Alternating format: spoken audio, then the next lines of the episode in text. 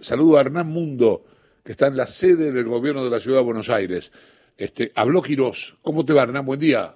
Chavo, buen día. Es así, uh. en jornada gris, llueve y con posibilidad seguramente de granizo, de acuerdo a lo que establece. No, estoy viendo, estoy viendo, estoy viendo en la tele, viste que todo lo que dice la tele es verdad. Estoy viendo en la tele que se puso el cielo negro Negro, negro, negro, Y, llueve fuerte, ¿eh? Así ¿Ah, que aquellas personas que salgan a la calle con paraguas, no como uno que ha salido desprevenido, así que... ¿Qué pasó, eh, Mundo? Si ya sabías. ¿Qué, ¿Qué, me estás haciendo? Desconfíe, desconfíe de los meteorólogos. Qué feo, ¿eh? Qué feo. De...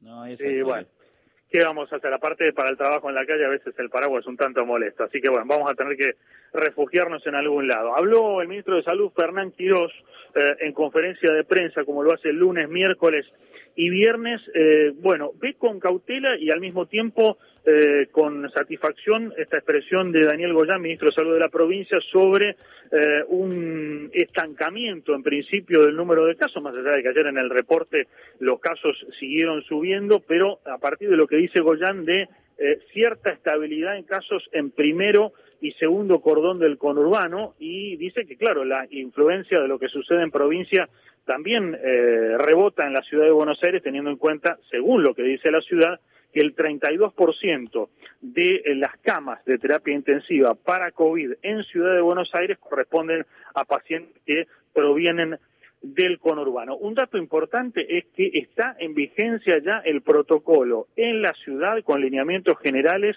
para que aquellos familiares eh, que tengan internados a pacientes críticos, ya sea por COVID o por otras enfermedades terminales, puedan darles el último adiós. Aunque lo que aclara la ciudad es que va a depender también de la infraestructura de cada uno de los hospitales, tanto públicos como privados, para poder, eh, por ejemplo, eh, dotar de la distancia correspondiente a esos familiares de otras personas que circulan por los hospitales, ya sea trabajadores de la salud o otros familiares que van eh, a buscar información sobre los pacientes que están internados en otras áreas de los centros de salud. Así que también veremos cómo se va implementando en cada uno de los centros de salud de la ciudad, pero por lo menos en líneas generales la ciudad da una respuesta sobre este tema.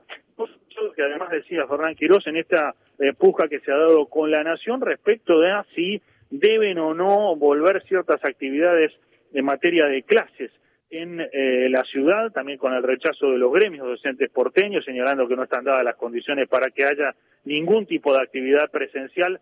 Fernán Quirós insiste, y seguramente con los argumentos que da Horacio Rodríguez Larreta, en que con protocolos seguros se puede dar algún tipo de regreso limitado, por lo menos para que ciertos alumnos que estuvieron fuera de la conectividad a lo largo de este tiempo hacerlo. Lo decía de esta manera el ministro de Salud de la ciudad.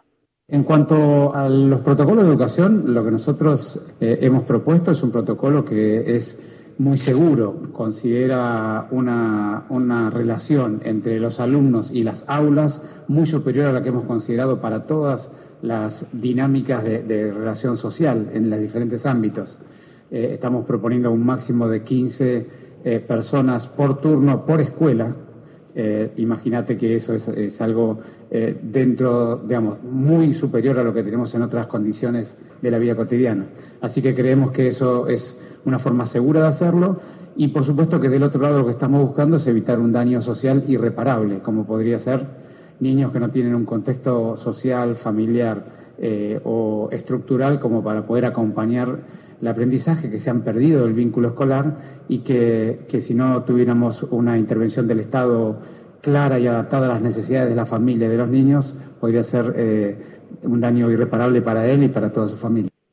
Por último, Chavo, lo que hay que decir es que, mm, si bien Quirós evita dar detalles, se trabaja en em, avanzar en, sobre todo, medidas que tengan que ver con el espacio abierto en la ciudad para habilitar más actividades. Veremos, y esto tiene que ver, y lo veremos de aquí al viernes, con eh, la posibilidad de gastronomía en veredas, en algún espacio como terrazas de restaurantes, si es que se puede avanzar en este sentido. Dijo eh, el ministro de Salud que van en esa dirección. Vamos a ver además si los casos así lo permiten, 1.275 los de ciudad en la mm, jornada de ayer y 33 fallecidos. Señor, muchas gracias. Es Un abrazo, usted muy amable. Hernán Mundo pasó por aquí eh, para contarnos las cuestiones vinculadas en este caso con las declaraciones de de,